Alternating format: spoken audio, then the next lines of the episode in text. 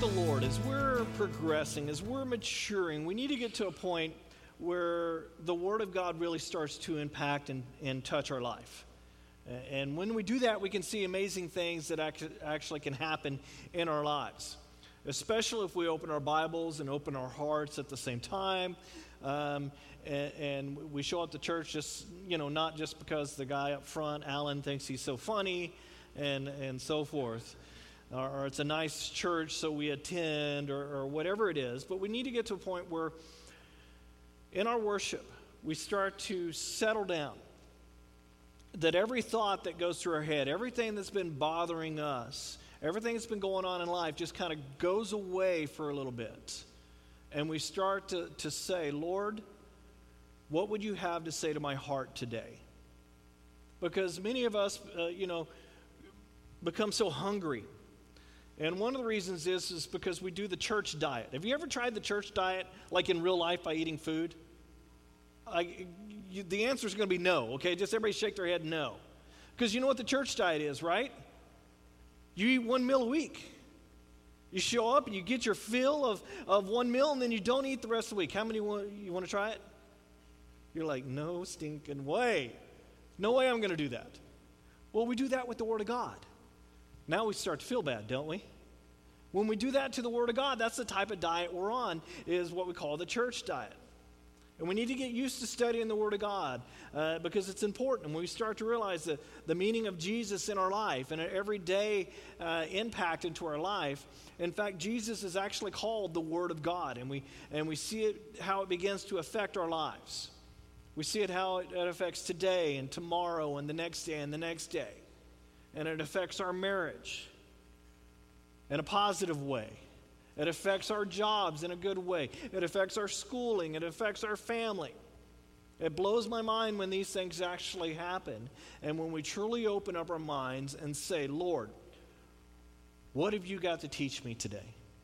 And that can happen not just right here, it can happen tomorrow when you open the Word of God. It can happen on Tuesday when you open the Word of God. It can happen on, you know, Ump Day. Every time I say that, I think of the camel. You know what I'm talking about? The camel? Okay, anyway, you're going, just be quiet, get to it.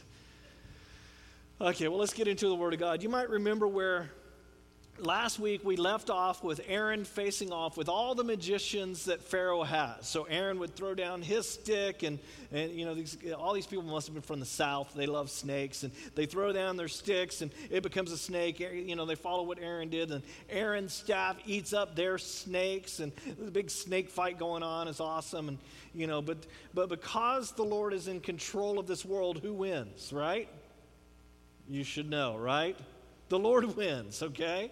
And, uh, you know, that's the way it always works out with the Lord.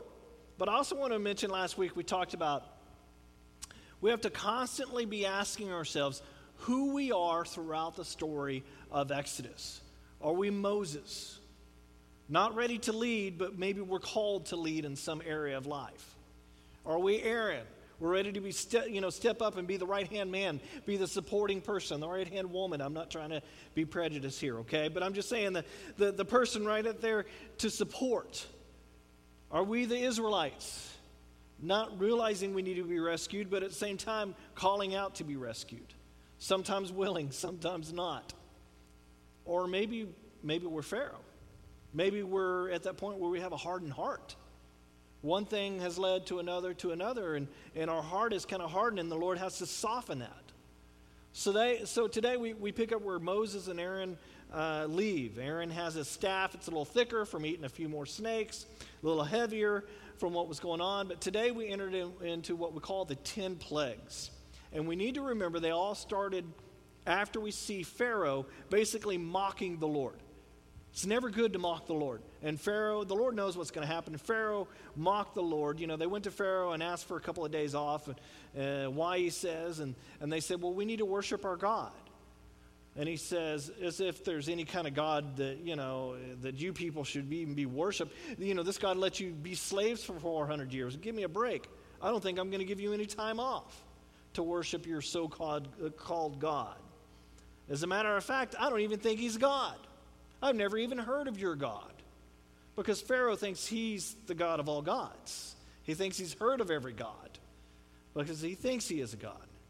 And we start to see this incredible haughtiness, this incredible stubbornness and arrogance. And it's all magnified in this one man. But it really represents man's, you know, in general, man's, uh, uh, you know, people who are haughty and stubborn or, or arrogant in their relationship with God, in their relation to God. So the plagues are, are the result of Pharaoh asking a simple question Well, who is your God? I don't see your God. and God goes, Really? Okay, well, let's start some things going on here. Basically, he says, Prove it to me. Like, I'm going to believe this little show that you put on with the snakes. So God starts to reveal himself, and this is an incredible thing about our God. When we ask God to reveal himself, guess what? He will do it. It just probably won't be in the way that we're thinking, you know, you know, like money in our bank and all that kind of stuff, you know. But he does reveal himself. Let's pick up in chapter 7, verse 14. It says, Then the Lord said to Moses, Pharaoh's heart is unyielding. He refuses to let the people go. Go to Pharaoh in the morning as he goes out to the water. Wait on the bank of the Nile to meet him and taking in your hand st- the staff that was changed into a snake. Then he said to him, The Lord, or then say to him, The Lord, the God of the Hebrews, has sent me to say to you, Let my people go, so that they may worship me in the desert. But until now you have not listened. This is what the Lord says. By this you will know that I am the Lord. With my staff, uh, with the staff that's in my hand, I will strike the water of the Nile, and it will be changed to blood. The fish in the Nile will die. The river will stink. The Egyptians will not be able to drink its water. The Lord said to Moses, Tell Aaron, take, the, take your staff and stretch out your hand over the waters of Egypt, over the streams and canals, over the ponds and all the reservoirs, and they will turn to blood.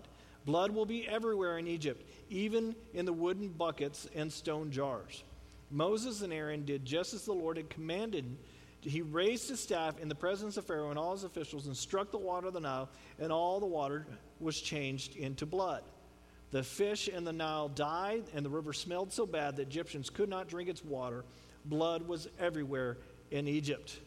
Now, if you know anything about Egypt, if you studied history at all, the Nile is the lifeblood of Egypt. Without the Nile, Egypt would not be there. It would not be a country. It, it sustains them in every way. So Pharaoh goes down to the Nile, and Moses goes down there with his sidekick Aaron, and he uses what we would call the lifeblood of Egypt, like we were saying, to show God's power. Not only to Pharaoh, but to everyone else. You know, one of the things that I thought about this week is, uh, you know, Moses and, and Aaron, they're going into the palace, they're dealing with Pharaoh. So the officials would know what's going on, and a few other people that are around might recognize Moses from 40 years ago? Maybe. So a few people know what's going on, but the whole country doesn't know what's going on. But now, with this happening, everybody's talking about it, right? I mean, a few years ago we had the, the drought here, and I mean, we're kind of always on that verge of the drought, but it was all that everybody could talk about, right? You know, we couldn't, you know, water our lawns, we couldn't do this, couldn't do that. Imagine having no water all of a sudden that you could use in your house today. How would that affect everything? your cooking, your cleaning, your bathing? Oh man, church would stink, wouldn't it? Everything would smell. So imagine that with what's going on with Egypt. Everyone's aware of it. All of a sudden, it's there. I mean, the Nile's where the drinking water came from.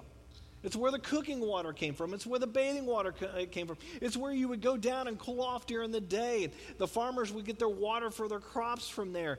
You know, they caught their fish that they ate for dinner. You know, the guy would come home and say, "Honey, what's home? You know, what's ready for dinner?" You know, and she goes, "No, uh, there's nothing." It's like, "Well, where's the fish?" "Oh, no, no, you don't want to eat that fish." "No, no, no, no, no." So they and they wouldn't have any firewood to cook on because that's where the trees got the water to grow. So all of a sudden, imagine, you know, everything in life is in jeopardy. You don't know what's going on and the fish are dying. I mean, everything is just changed and you don't know when it'll be over. All of a sudden, everyone is trying to figure out what is happening. What God did Pharaoh get upset or make upset? And that would be a good question for them. Because they had all these, they had hundreds of different gods. The, the sun god, the water god, the, this god, the crocodile god. I mean, all these different gods. They were saying, which one did he upset? They just didn't realize it's the God of the universe, the most important one, the only one. They're thinking, did he upset the Nile god? They worship this body of water. So God's response is, you go ahead and you worship that and you know i'll make you i'll make it even easier for you to actually see that water. We're going to see so much stuff that goes happens in exodus that really relates to jesus in my view. Here we see the blood. The life force of egypt turn into blood. The water turn into the blood. Jesus' first miracle was what? Changing water into wine the power to change the chemical makeup of things in order to make a point. In fact, God is so capable of this, but we're in shock when God does a miracle. People are just amazed when God does a miracle. It's so weird. If we're so shocked with miracles, why are we not shocked by creation in the first place? You see my point? If we're so shocked by one miracle, but we're not shocked by how the world came to be, maybe that's the issue. Maybe that's the problem. Do you really think God spoke this world into being or not? Or do you think the scientists are correct? We've gone through Genesis, so you understand what I'm saying. Just maybe God did create everything. He just used what he already had. He just used what, what he already, you know, uh, what he already knew, his knowledge to make it. As humans, we think we're so smart. I mean, think about it. We have guys flying in space right now. Brandon the other day was got out his, he brought his iPad to me and he goes, Look at them. They're doing a spacewalk. I'm thinking, how'd you come up with that? You know, he's got a live video of the spacewalk up there. You know, we think we're so smart. 60 years ago, that was a pipe dream. The technology we had wouldn't have not, would have not even worked we sent up a chip and a dog just to make sure they could make it back alive. But we're so smart. We had to make up new science just to get them up there. Yet, for some reason, every generation thinks they have all the answers. You know what I'm saying? We have all the answers, don't we? To the mysteries of the universe. How many planets are in our solar system? Anyone? Okay, did you not pass second grade, people? Nine. Wrong. Did you know that? There's eight now. They, they demoted Pluto. Poor Pluto. The dog's ears are flapping. Okay, no, wrong Pluto. But I'm just saying, poor Pluto. It's a dwarf planet now. It's not even. So, I mean, even the science that I learned is changing from what my son is being taught. And I'm like, I'm still going to call Pluto. I still say nine. But, you know, that's my own thing, you know. So when God does a miracle, our faith is shocked. How do we imagine the Israelites were a little shocked? Whoa, Moses and Aaron, how, how did you do that? They, had, they hadn't known their God for 430 years, basically. They'd forgotten their God. They called out to him, but they forgot what he could do. Verse 22, it says, But the Egyptian magicians did the same things by their secret arts. And Pharaoh's heart became hard he would not listen to Moses and Aaron, just as the Lord had said. Instead, he turned and went into his palace and did not, uh, did not take even this to heart. All the Egyptians dug along the Nile to get drinking water because they could not drink the water from the river. So the river turns to blood. Pharaoh's heart was hardened. And the reason it was hardened is because Pharaoh had these sorcerers that did the same thing. They did, by demonic powers, they did the work for him his wizards and sorcerers, and in order to maintain their power, duplicated what Moses is doing. So they do it too. But this surprises me a little bit. Why didn't they turn the water or the blood back into water? You see what I'm saying? If they're so powerful, why didn't they just do the opposite instead of mimicking? See, and that's the thing about demonic things. They can mimic God, but they're not God. They can mimic it, but they're not the real thing. Now, what's really weird in all this is Pharaoh uses, in his rebellion, uses this faulty logic. which is what we use during our rebellion when we run away from God. We use faulty logic. In fact, some per, uh, person said to me yesterday, I haven't been to church a while. And I go, Well, guess what? Your pastor knows. We use this faulty logic. Well, I got to get this straightened out before I can come back. No, no, no, no. That's when you need to be there, is when things are falling apart. That's when it's important to, to be, have that support, to be in the Word of God, and, and to, to fellowship with other Christians and to seek the Lord.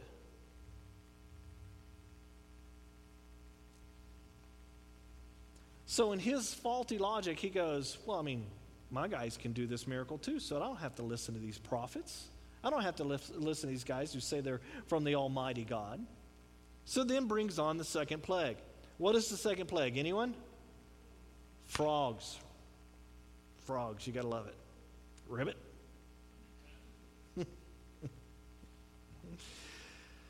Oh, verse 25 says, Seven days passed after the Lord struck the Nile. Then the Lord said to Moses, Go to Pharaoh and say to him, This is what the Lord says Let my people go so that they may worship me.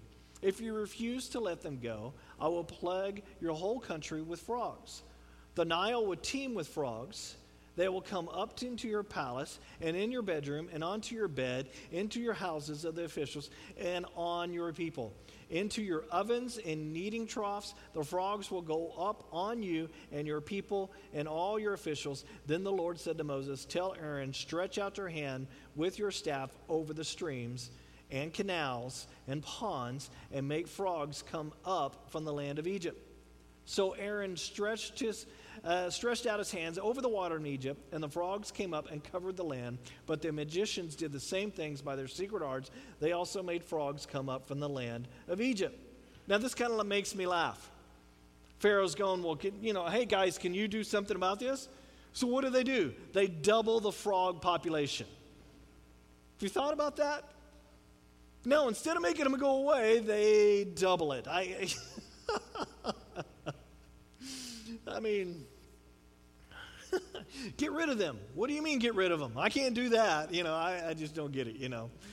Uh, now, Egypt during this time, frogs were worshiped. So, you can't kill a frog. You can't get rid of a frog. This morning, Fran- Brandon started freaking out. Dad, Dad, Dad. I'm like, what? He's like, there's a spider on the floor. I don't know if it's the biting kind or not. You know, he's freaking out about it. Now imagine frogs everywhere. You can't get them out. You can't cook food because they're in your oven, so therefore you can't start a fire. I mean, you, there's all sorts of things. You can't get rid of them. And God is saying, go ahead, pray to your frog goddess. Now, did you know there's actually five different frog goddesses or gods in Egypt? they were Heqet, the goddess of fertility, or the giver of life and creation, the goddess of resurrection. That was the, the female version. And then the male version was god of Nun or Noon, uh, water, where they came from. The god of um, Amen, which is invisibility. The god of Heh, infinity. And the god of Kek, which is darkness. So God fills everything with these frogs. God tries to show them the absolute goofiness of worshiping animals, especially frogs. Boy, they do they get their fill of frogs. You know what I'm saying? Oh. Verse 8 it says Pharaoh summoned Moses and Aaron and said, "Pray to the Lord to take the frogs away from me and my people, and I will let your people go to offer sacrifices to the Lord." Moses said to Pharaoh, I leave you the honor of setting the time for me to pray for you and your officials and your people, that you and your houses may, uh, may be rid of the frogs, except for those that remain in the Nile. Tomorrow, Pharaoh says. Moses replied, It will be as you say, so that you may know that there is no one like the Lord our God. The frogs will leave you and your houses, your officials, and your people, and they will only remain only in the Nile. After Moses and Aaron uh, left Pharaoh, Moses cried out to the Lord about the frogs that he had brought on Pharaoh. And the Lord did what Moses asked. The frogs died in the houses, in the courtyards, and in the fields. Man, that had to stink. You know what I'm saying? If they're everywhere. They were piled into heaps and the land reeked of them. But when Pharaoh saw that there was relief, he hardened his heart and would not listen to Moses and Aaron, just as the Lord had said. Man, this is amazing. Pharaoh calls out to Abraham, I mean to Aaron and Moses, and not his sorcerers. And he says, Can you pray to your God for some help here to get rid of these things? Because my God is not doing a thing. I notice that Moses gave Pharaoh a, a choice here, just so you know he would see who was really in control of the situation. You tell me when, and that's when I'll pray. In other words, Moses didn't want the, him thinking at all that it was his magicians or anybody else. So all the frogs were all over the last place. I wonder if they had one big long last croak.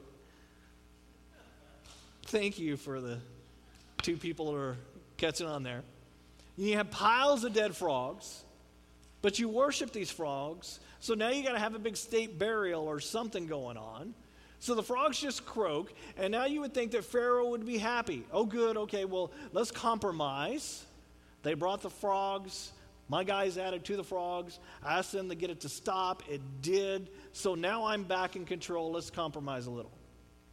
This is really what Pharaoh's life is about.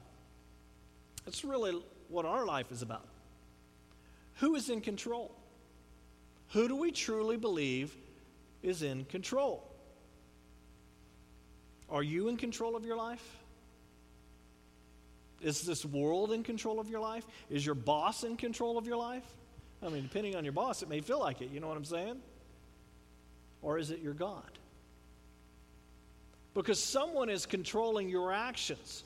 We can, you know, we can either try to go at it alone, which means we might get there. We might, you know, take us a long time to get there, or not ever get where God wants us to be. Who controls you? Who controls your heart, your feelings? Who controls who you worship? Who controls what you think about?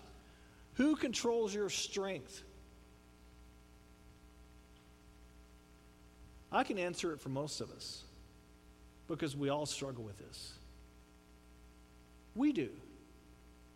We control it. And then ever so often we ask God to help us out in that control. And we say, Lord, you, you, you take this. And that's okay. It's okay to struggle in these different areas, but we have to seek the Lord to say, Lord, am I moving the right direction? Help me move that right direction. You know, it's not okay to struggle and then just stop. Not okay to deal with something and then just go, ah, I just can't do it, so I guess I, I'm, I'm done. See, because this is when we become bitter and our hearts become hard like Pharaoh's heart, like most of the Pharisees. We get into these ritual things. In verse 15 it says, But when Pharaoh saw his or when Pharaoh saw that there was relief, in other words, there was a breathing room. You had a little bit of space there. Okay, I, okay, I can get through this. He hardened his heart and would not listen to Moses and Aaron, just as the Lord had said. So Pharaoh is like us in many ways. Or maybe it's our family, or maybe it's the church down the road. We cry out to God during a tough time, and God gives us a little bit of relief, and then we get out ahead of ourselves again, and we're on our own again, and we forget about the Lord. We cry out to the Lord, the Lord helps us, then we forget about Him. And many of us strike a bargain, bargain uh, like a bargain with God. We go, um, just do this, and I will, and fill in the blank. You know, it's best never to promise God something. He'll, he'll hold you to it. We're really not in a position to bargain with God. We're, in, we're, we're totally in a need of His mercy and grace. There's nothing that God needs from us other than our obedience.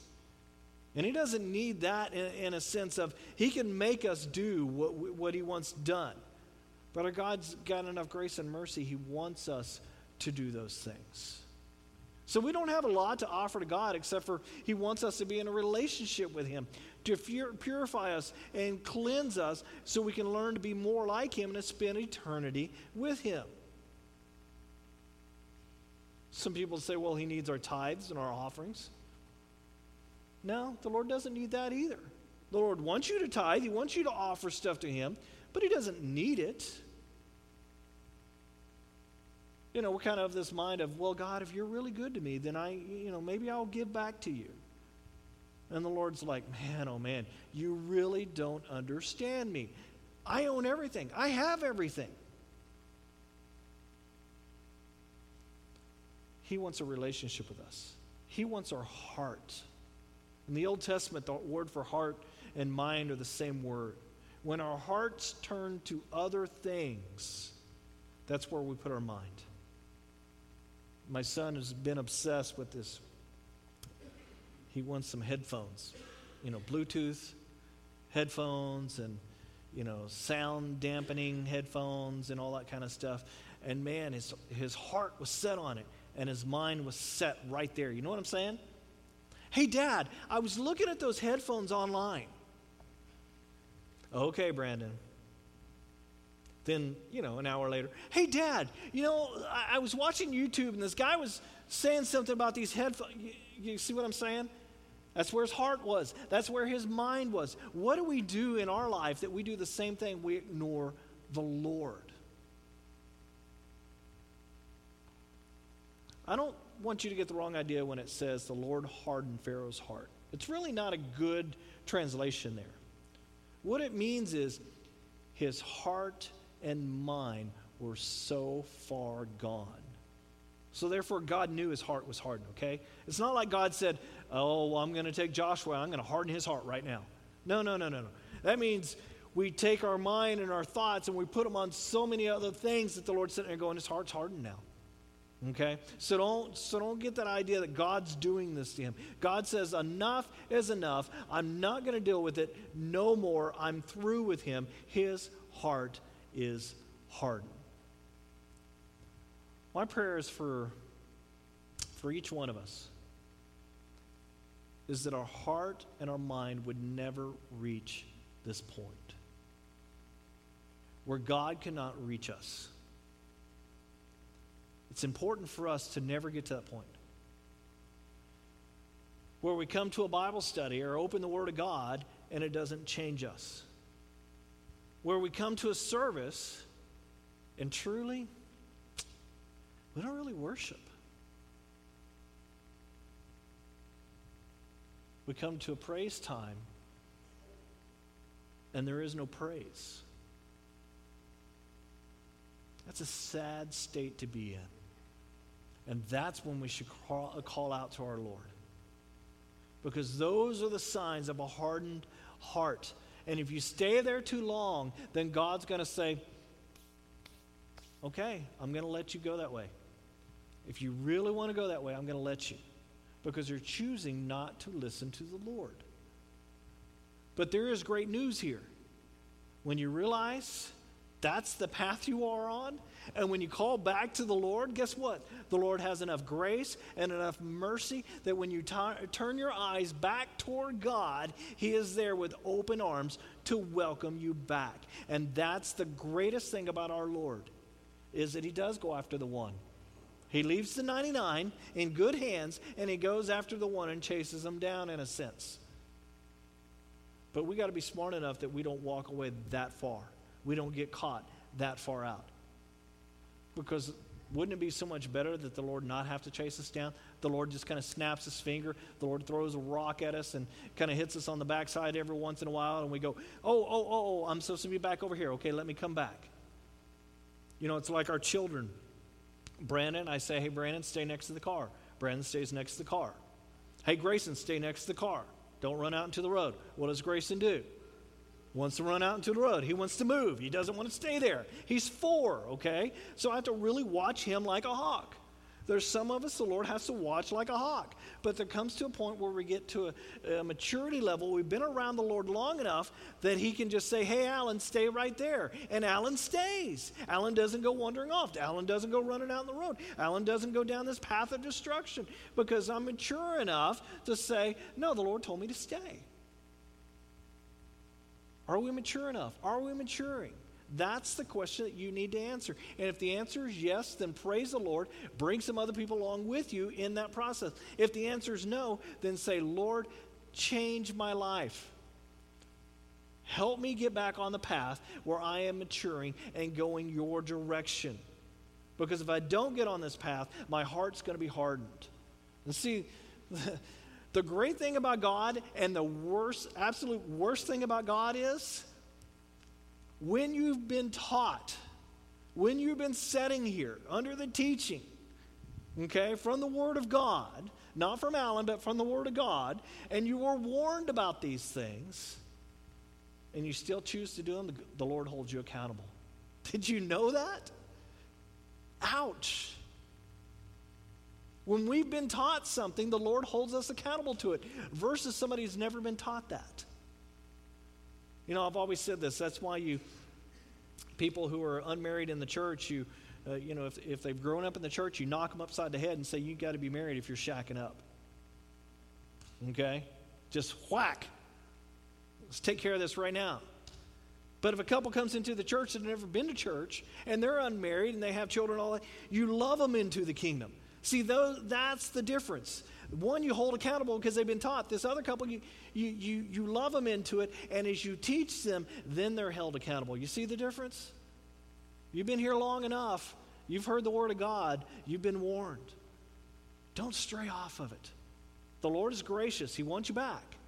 But He's going to hold you accountable if you keep straying. In other words, you know, the Lord may rescue us from a certain situation. And I love this. You know, I'll rescue my son from something. And then I'll go, okay, now you know. What do you mean now I know? Well, don't do that again because next time you're going to have to pay the consequences. I'm not going to rescue from that, you know, rescue you from the same thing. Same thing with the Lord. The Lord goes, okay, I've just rescued you out of that situation. Don't do it again. What do you mean don't do it again? Well, if you do it again, you're going to have to dig yourself out. Ouch. Being held accountable is important. Because if we're never held accountable, what do we do? flip flop, flounder, and just kind of die off. And that's never a good thing. Well, why don't you stand? We'll pray. My wife is in the nursery. She'll be very happy I got done early today. Usually I'm late on her nursery days. So let's pray as the worship team comes up. And yeah. Lord, I, I thank you for your word.